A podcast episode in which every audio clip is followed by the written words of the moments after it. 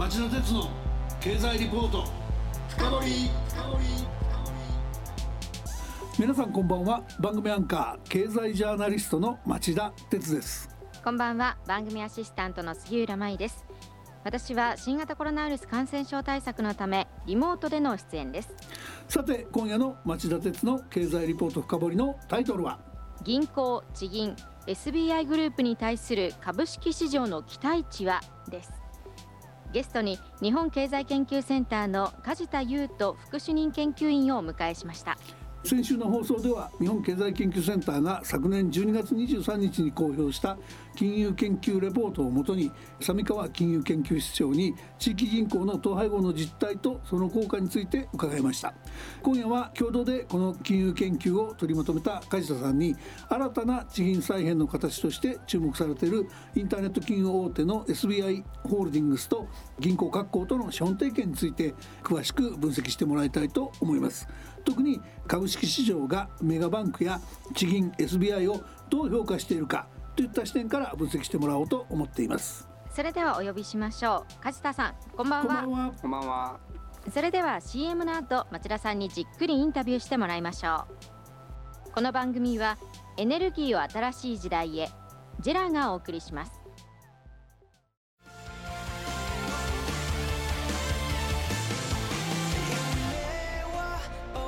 本気で夢を追いかける時新しい一歩を踏み出す時大切なものを守りたい時誰も見たことがないものを作り出す時自分の限界に挑む時絶対できないと思って始める人はいない。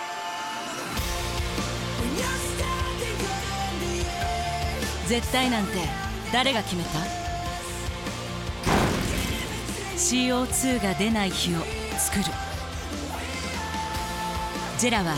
ゼロエミッション火力と再生可能エネルギーで2050年 CO2 排出ゼロに挑戦します。発電の常識を変えてみせる。ジェラ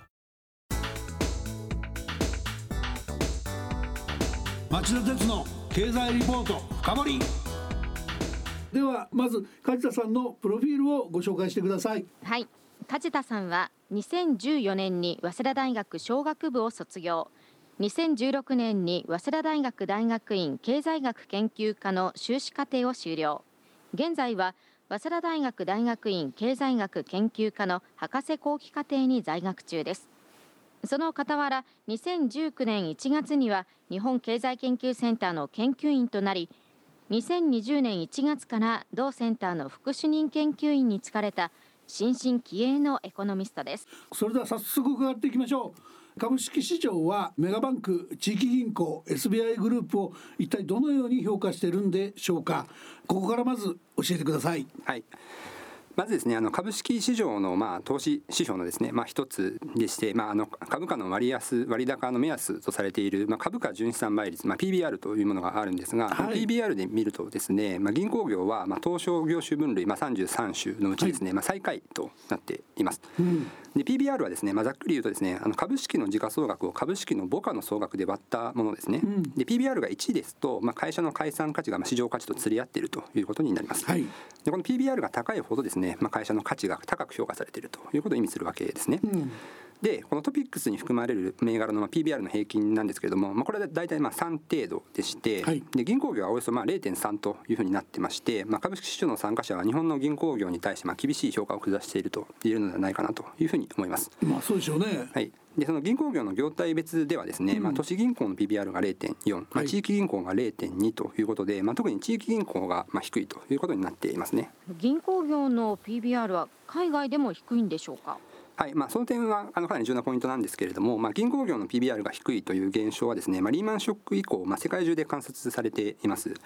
で2018年にですね、まあ、BIS が、まあ、世界14カ国地域の72校を対象にですね PBR の決定要因について、まあ、定量分析をしたレポートを、まあ、公表しているんですが、まあ、これによればですね銀行業の PBR の主たる決定要因は配当と、まあ、ROE まあ、株価収益率ですねこの2つであるそうです。すなわち銀行の PBR もまあ他業種と同様にまあ稼ぐ力に裏打ちされたものであるということになりますね。で今あの銀行業の PBR が低くなったのは世界共通というふうにまあ申し上げましたが、まあ、その程度には地域差があります。米国や、まあ、新興国に属する、銀行業の PBR が、まあ、比較的高めでして、まあ、欧州がですね日本と同様に低い傾向にあります。で欧州の銀行の PBR が低い、まあ、理由なんですけれども、まあ、欧州の銀行はですね日本の銀行と同様に、まあ、低経済成長あとはまあ低金利政策によるまあイールドカーブのフラット化、まあ、そしてバーゼル3対応というまあ三重苦にまあ直面しているからだというふうに思います。でただしですねその欧州の代表的な銀行の PBR と比較してもですね日本のメガバンクの PBR は低い傾向にあるということですね。梶田さん、この PBR が低いことにどういう意味があるんでしょうか？はい、まあその点も重要なポイントなんですけれども、まあ PBR が低いということはですね、まあ裏を返せば株価が異常に割安だということができます。で冒頭に申し上げた地域銀行の PBR が0.2という数字はですね、異常なぐらい割安であるというふうに言い換えることができると思いますね。で、ここに目をつけたのがインターネット金融大手の SBI ホールディングスです。SBI の PBR はま1.2と、まあ、伝統的な金融業、まあ、銀行業やま証券業などと比較するとかなり高い値というふうになっています。SBI はですね第4のメガバンク構想を掲げましてですね、まあ、ここ数年、まあ、多数の地域銀行と資本業務提携をまあ行ってきました。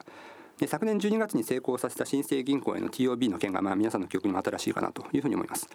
で現時点でですね、まあ、第4のメガバンク構想に参加している銀行は、まあ、新生銀行のほかに、まあ、島根銀行や福島銀行など合計9個です。SBI はですね、まあ、これを今後10項まで増やすというふうに公式にアナウンスしていますね。まあ、銀行や地銀に比べて SBI の方が PBR が高いっていうことは、まあ、市場は当然 SBI の経営を銀行や地銀よりは高く評価してるってことになりますよね。はい、でその差の要因の一つと考えられると思いますけども一般的な銀行の再編と SBI が進めるその第4のメガバンク構想は一体どこがどう違うって言えるんでしょうかね。はい、ざっくり整理するとですね、まあ、SBI のまあ第4のメガバンク構想は広く緩い連携で従来の銀行の再編は狭く緊密な連携というふうに表現できるかなというふうに思います。なるほどでまず従来の銀行の経営統合の特徴を整理しますとですね従来の銀行の合併では、まあ、経営が悪化した銀行を、まあ、他行が救済するという意味合いが強くてですねかつまあ同一県内で採用される傾向がありましたで特にですね同一県内で合併が実施される場合にはですね、まあ、県内の融資シェアが高まってしまうことによってですね、まあ、公正取引委員会の承認を得る必要があるということで、まあ、合併にかなりの時間を要してしまうわけですね。うん具体例ではですね、えっと、2020年10月のですね18銀行と新和銀行の経営統合ではですね両行が合併することで長崎県内の輸出シェアが単独で8割を超えることからですね、まあ、競争政策上の問題が生じるとしてですね、まあ、公正取引委員会の承認が得られるまで2年半を要したという経緯があります。でこれ以外の例でもですねある程度の時間を要することが多いですね。まあ当時は金融庁と公取りの間も揉めましたもんね。はい。では SBI の経営統合の特色はどういうものでしょうか？はい。まず第一はあのスピード感ということですね SBI はですね19年9月にですね資本提携第1号となった島根銀行との提携を発表した後ですねわずか2年の間に合計9行とのですね、まあ、資本提携を実現させていますで SBI の資本提携はですね、まあ、従来の銀行間の合併とは違ってですね特定の県にとどまらず、まあ、広域で提携しているということがありまして、まあ、競争政策上の問題が生じにくいということがまず、えー、ポイントの一つ目ですね。もう一つはその出資比率もですね、まあ、規制の対象とならない程度に抑えることでですね、まあ、スピード感のある資本提携を可能にしています、はい、でこれが第4のメガマン構想の一つ目の特徴ですねで2つ目の特徴はですね資本提携先の数ですね従来の銀行間の合併や経営統合の対象ではですね、まあ、銀行の数は多くて大体3行ぐらいだったんですね。でこれに対してですね SBI は最終的に合計10校との提携を目指しているということですね。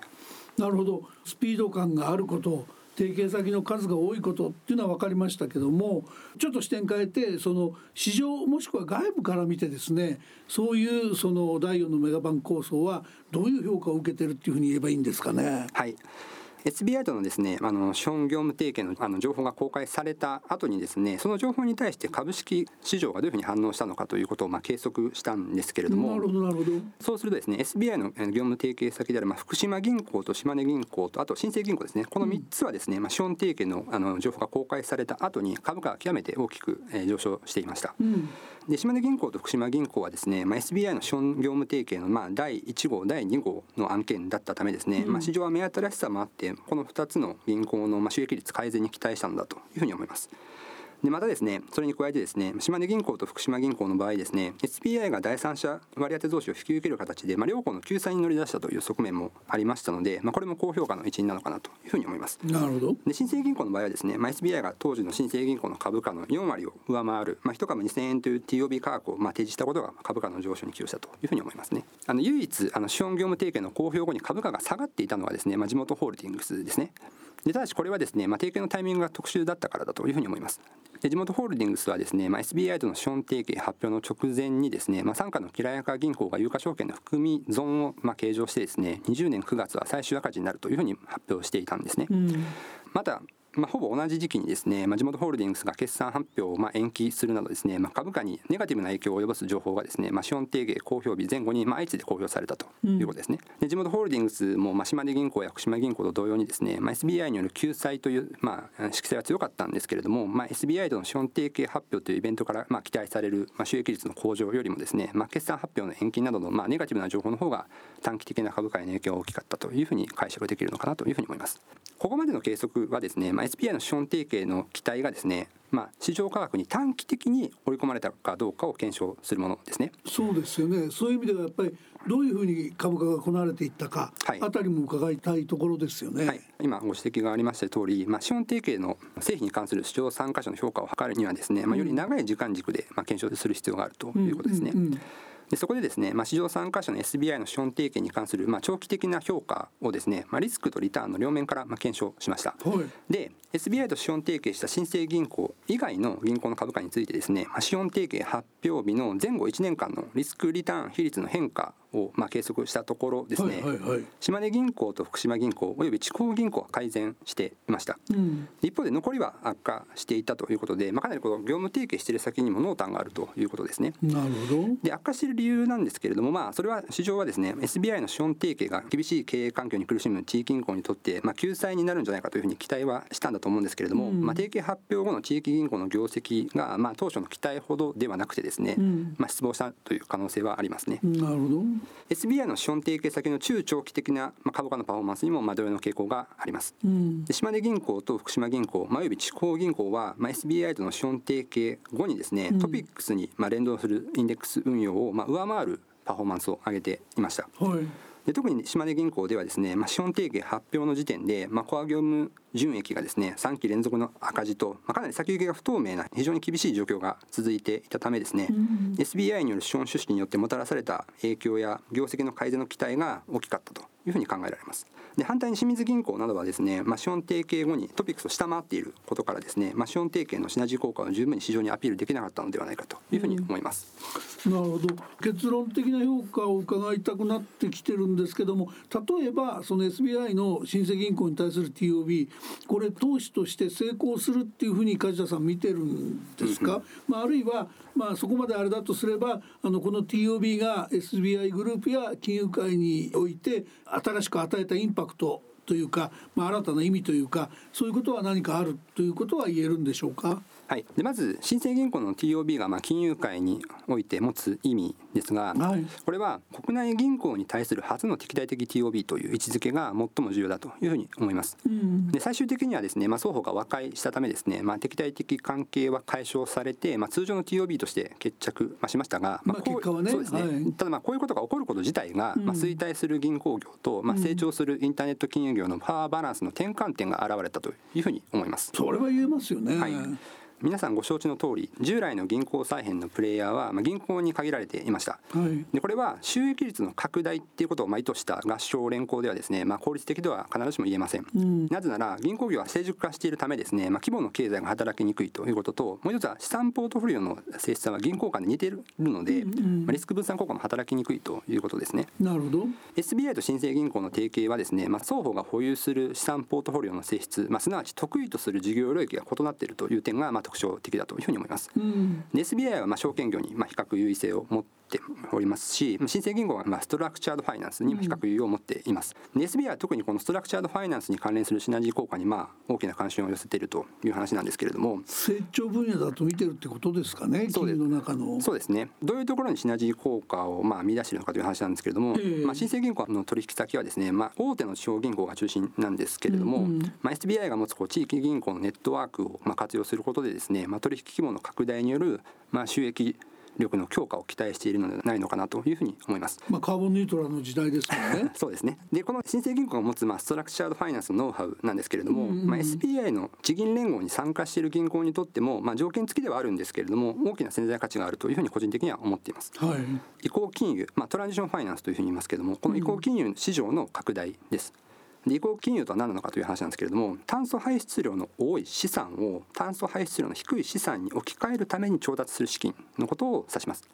ある試算によればですねこの移行金融の市場規模は、まあ、2050年までに世界全体で1京円を超えるとそういう試算もあります、はい。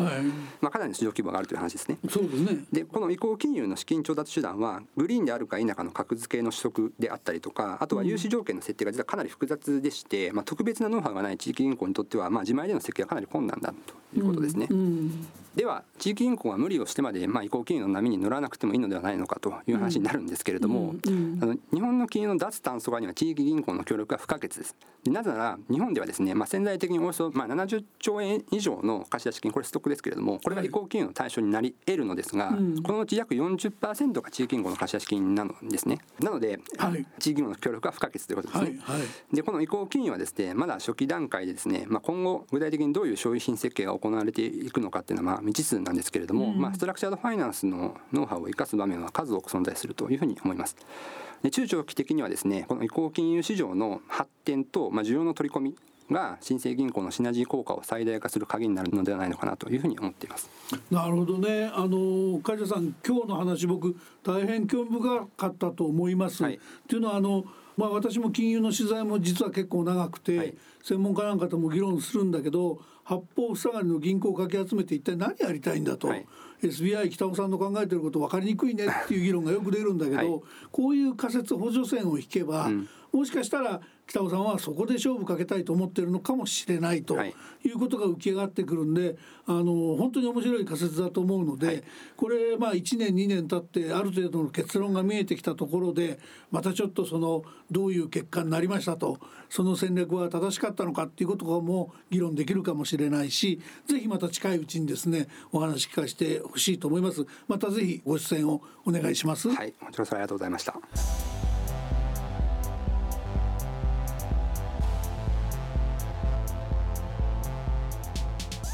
さて杉浦さん梶田さんのお話どうでしたか？はい。新生銀行の TOB のお話の中で、まあ、衰退する銀行業と成長するインターネット金融業のパワーバランスの転換点の表れだとおっしゃっていましたけどまさにその通りだなと思って、まあ、SBI の可能性というのを今回強く感じました。でこの話を聞いて、まあ、第5第6と追随するような銀行がまた出てくるのかそういった期待も感じてしまいました。なるほどリスナーの皆さんはどう感じたでしょうか、えー、来週はあれから早11年。